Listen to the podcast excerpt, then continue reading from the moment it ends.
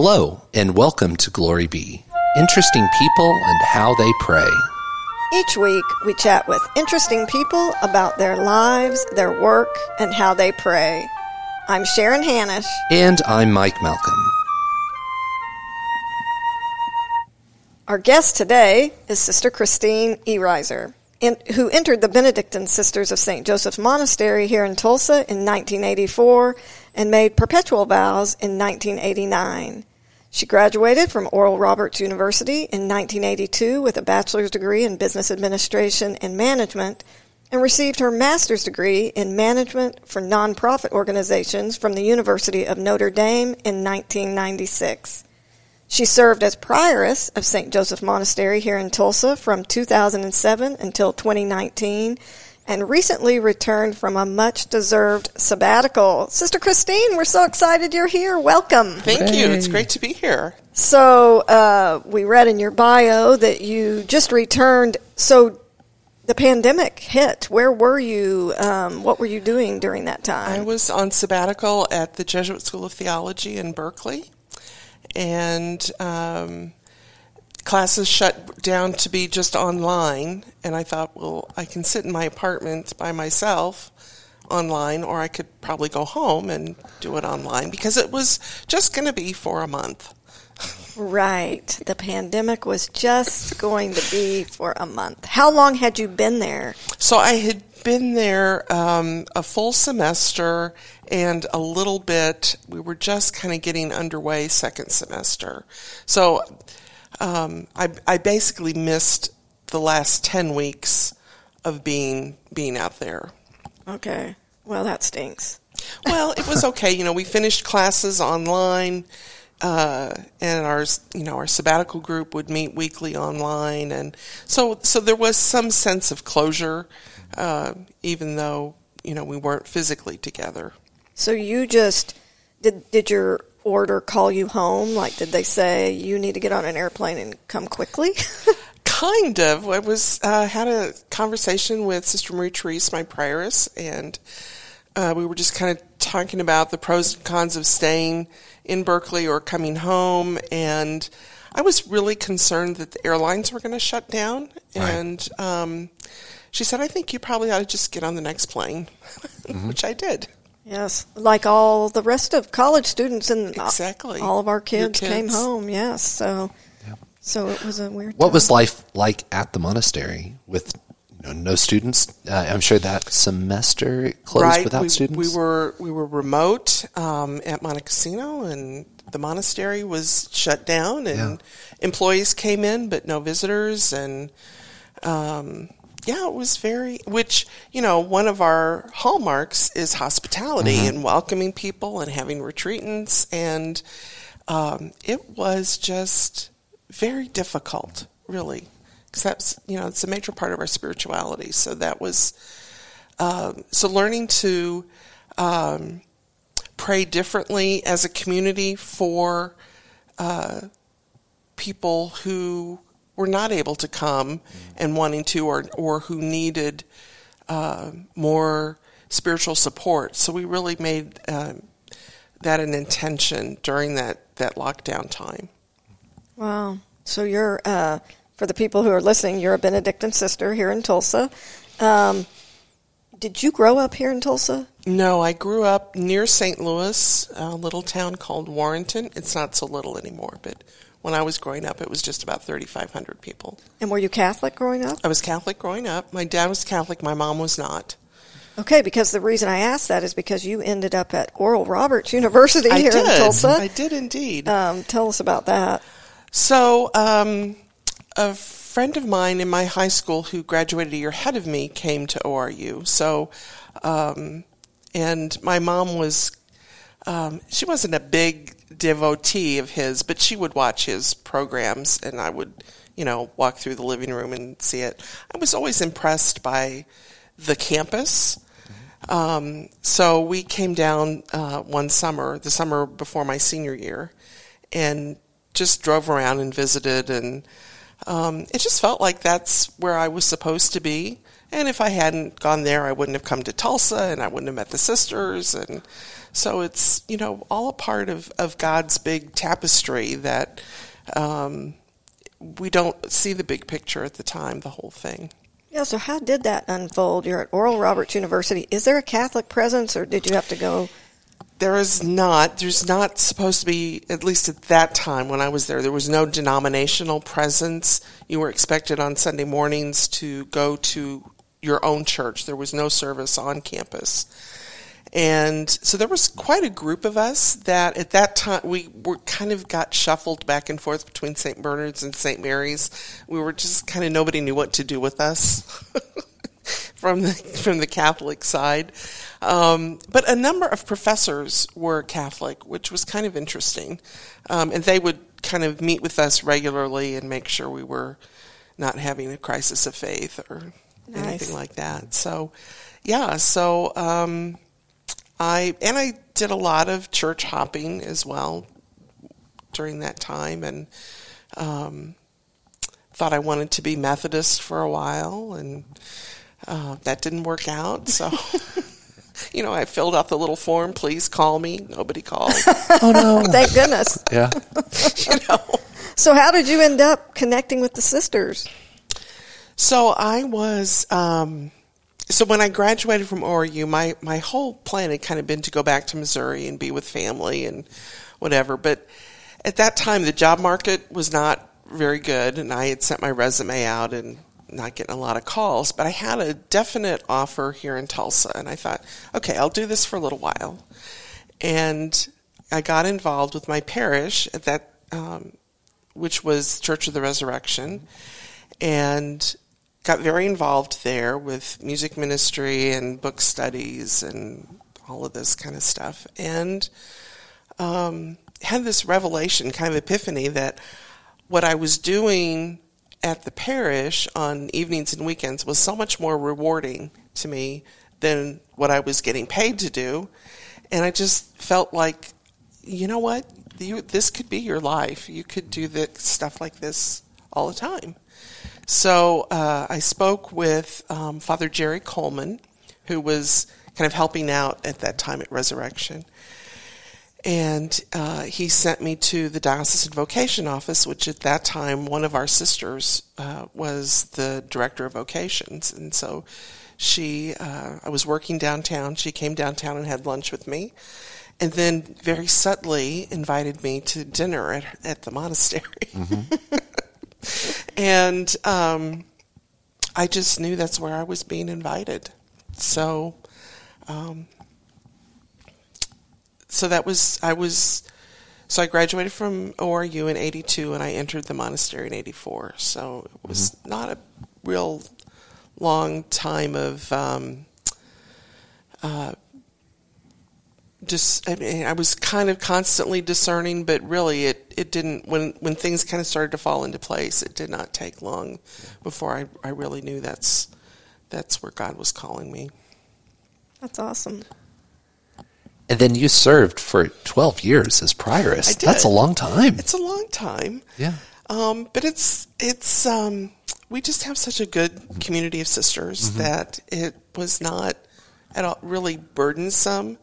I mean, I think I burdened myself with things, but um, you know, it was um, it's a uh, a great uh, way to grow in one's faith and in how one lives monastic life because everybody's looking at you and like how are you doing are you you know um, I remember we we had a group of kids from school come over and do a tour one day, and the sister was touring them and brought them by my office, and and they said, "Oh, you don't have to ask permission from anybody," and I'm like, "Are you kidding? I have to ask everybody." Yeah.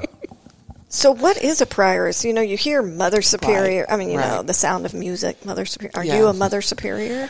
Well, so Saint Benedict's um, idea about the abbot or abbess or prioress was to that this person is the spiritual leader of the community. So really, my um, priority was assisting the sisters if they were having difficulty in their prayer life, if they were having some questions around ministry. Um, so those kinds of things really, and then then also making sure that um, we had regular prayer in the community. So um, having a regular schedule and making sure that um, people are um, I don't want to say doing what they're supposed to do, but that they're involved appropriately in the spiritual life of the community and making progress in their own prayer.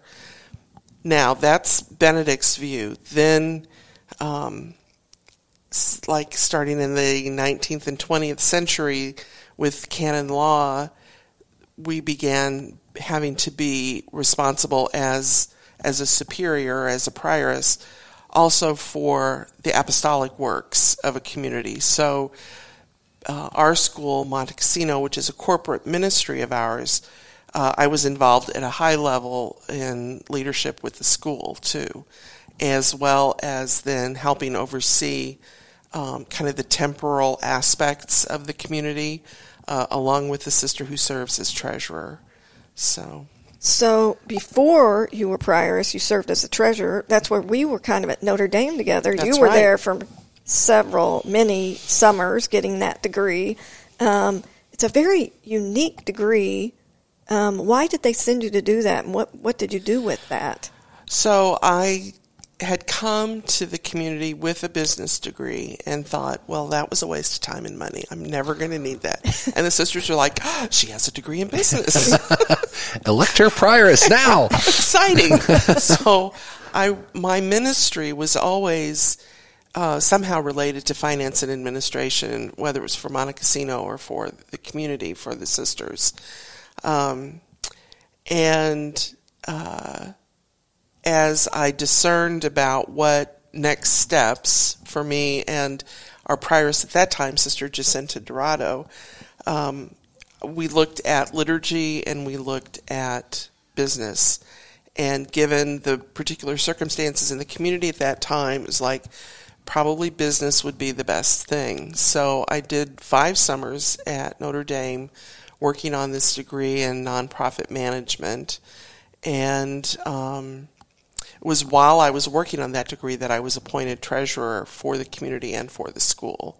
So um, one of the the best things uh, aspects that uh, I really still carry with me from that um, receiving that degree and that that time of study was a class on mission based budgeting, and that has really served me well. I think it served our communities well in terms of you should be able to take your budget and your um, your documents, so like your mission statement and uh, purpose statement, all those things, and they should match. Um, one with numbers and one with words. And so that was something that I felt, um, and I, I, did a graduate paper on that aspect of of um, budgeting and, and business um, for nonprofits. So that's super cool. And the Benedictine order is huge. Is it the largest order in the world? It's one of the largest. One of the largest. Yeah. Yeah. Yeah. Well, and it's beautiful to see within that that diversity, you know, of mission. Um, you know, Tulsa's St. Joseph Monastery finds itself now uh, in the middle of the city. It may, may, not have been that way early on. We were out of the city limits. Yeah. it was one of those pastoral countryside exactly. things. Exactly. And then the city very much grew up right. around it. Did that influence the um, founding or the, the mission of the school? Yeah, I think so. So the school was originally built at the request of Bishop Francis Kelley, not the school, but the bishop, mm-hmm. the real person, um, asked us to start a school. And as we uh, were doing that, it kind of evolved from being um, an idea of a central Catholic girls' school to more of an elite girls' school. And so we had boarders for many years, and um, as that the need for a boarding school went away, we had the, the building that the monastery is now in, which had been the residence hall for the students. So we moved from Guthrie uh, to Tulsa to our headquarters moved, and then over time, you know, we had the high school. Uh, it was a girls' high school. The need for that diminished as um, Bishop Kelley became, you know, kind of the Catholic school in terms of of a of a co-ed school. So uh, we closed our high school and focused on middle school because we really felt like that was uh, really where our passion and energy was was early childhood through middle school, and um, the the um, student body uh, is comprised of uh, a much more diverse student body than uh, uh, students and families than had, we had had previously, like with the high school. And you know that's always a challenge. I think in any private school is to work on diversity and inclusion and making sure you're reaching uh, as many people, drawing you know throwing as wide a net as you can mm-hmm. in uh, service of the mission and evangelization. And um, you know, Monte Cassino is not, uh, the student body is not majority Catholic, and we have families come into the church every year uh, because of the kids' exposure to Catholicism, um, especially the younger kids. And uh, I remember one family, the the kid went to the mom and said, "You know, have I been baptized?" And she's like, um, "No." Well, I need to be baptized.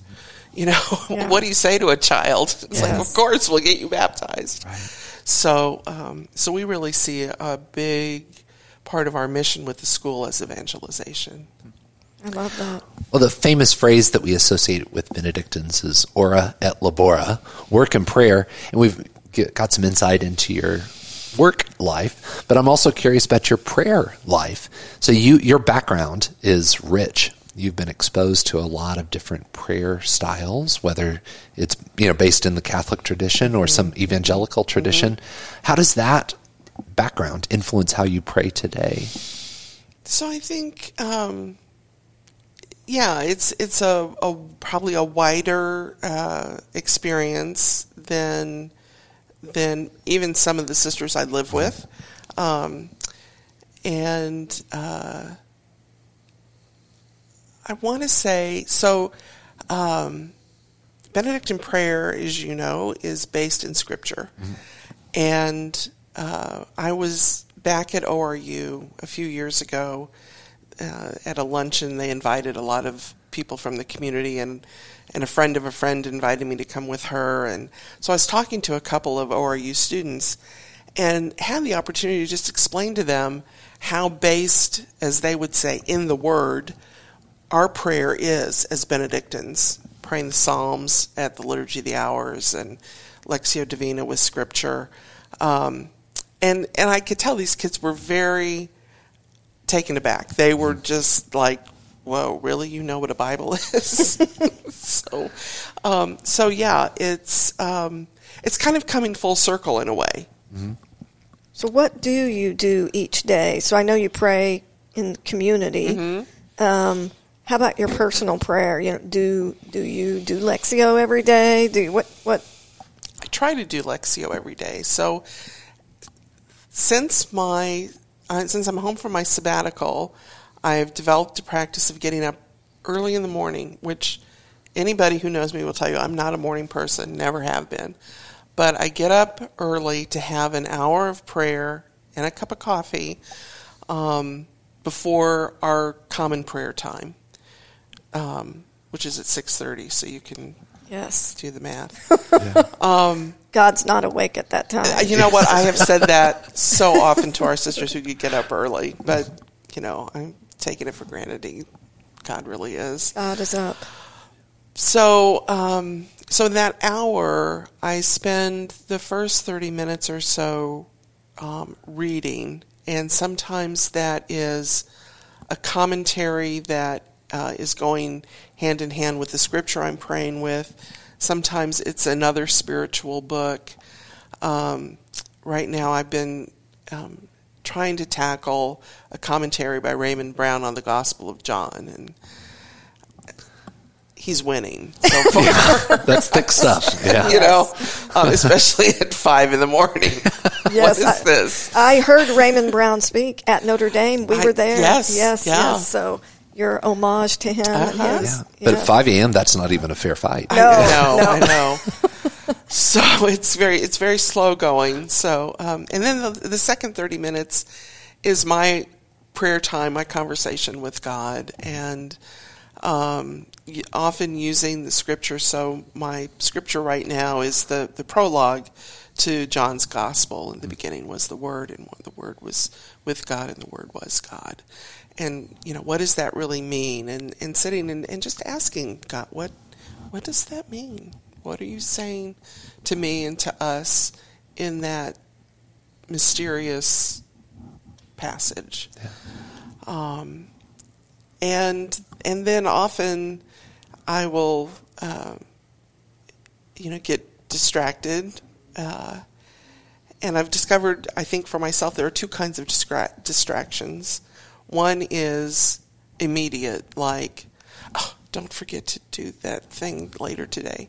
So I keep a little pad of paper there and like write it down so that I don't keep going back to that. Otherwise, it's like a sore tooth. You just keep Yeah. going back to it. The other kind of distractions are things that I need to pray with, like, I can't believe she said that to me.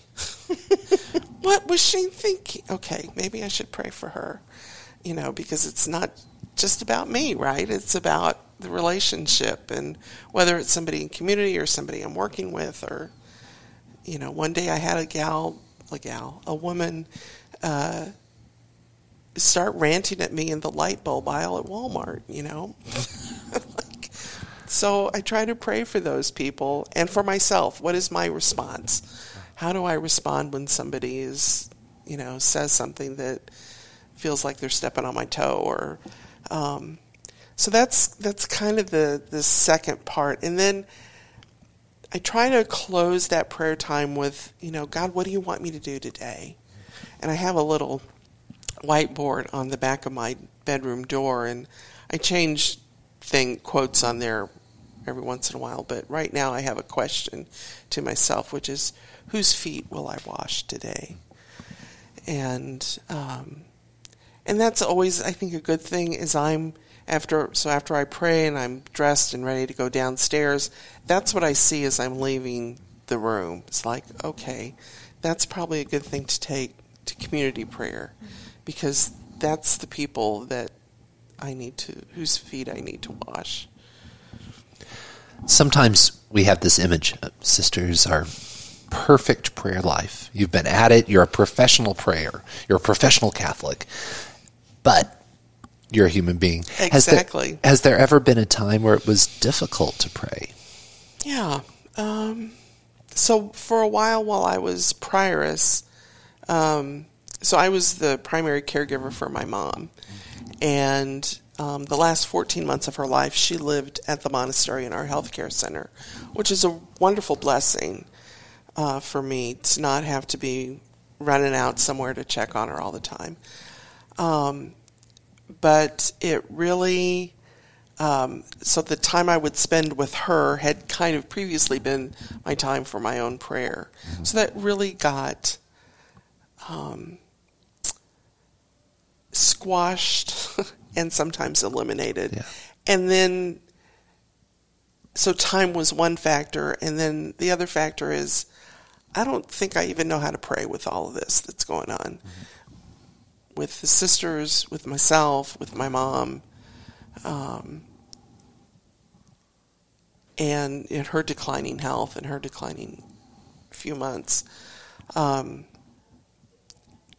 I just it, I I would try to pray, and it was just very difficult. I just felt like I couldn't get any traction Yeah. to get anywhere, um, and it was at that time really um, I really tried to focus on our community prayer, and I've had. Um, so I, I, there's a sister in our community who frequently will say, you know, that um, in community prayer we um, we we carry each other, especially when someone is going through a period where they can't pray, they can rely on the community to carry them. And really, that should be true in any praying community, whether it's a parish or a prayer group or, or a religious community, that we can rely on one another's prayer to carry us through those times when it's difficult or we just can't pray or there's no time, we feel like there's no time to pray. Um, and one, there's a, I can't remember which saint said this, that you know, our intention to pray is itself mm-hmm. prayer. I, maybe I think Thomas Merton. Merton. Yeah. Yeah, that sounds, sounds good. We'll take Merton. Yeah. So. Not a bad guy to quote. Exactly. Well, if you could invite the entire world to join you for a single prayer intention, in fact, we can pray for it right now, what would that prayer intention be? You know, this this will sound kind of trite, but truly peace and I'm thinking about you know we're receiving the Afghan refugees mm-hmm. now, and um, you know peace in our country, peace uh, in each country, uh, especially the Middle East. I think that whole area. Um, there's just uh, so much turmoil in people's lives and in our um, international political situation that I think, you know, the the idea that you know we have peace in our heart, there'll be peace in the world. But you know, and I think families, as you all know, have uh, ups and downs with with peace. Um, so I just I just think that that um, you know, and Pax is another Benedictine motto. So um, yeah, I think just that whole um, aura of peace throughout the world. Yeah. Beautiful. Well, would you lead us in a glory be? I'll do my best. glory be to the Father and the Son and the Holy Spirit, as, as it, was, was in the beginning, beginning is now, and ever shall be, world without end. Amen. Glory Be is a production of the Office of Communications at the Church of St. Mary. Come back next week and we'll have even more. I'm your producer, Mike Malcolm. Take care.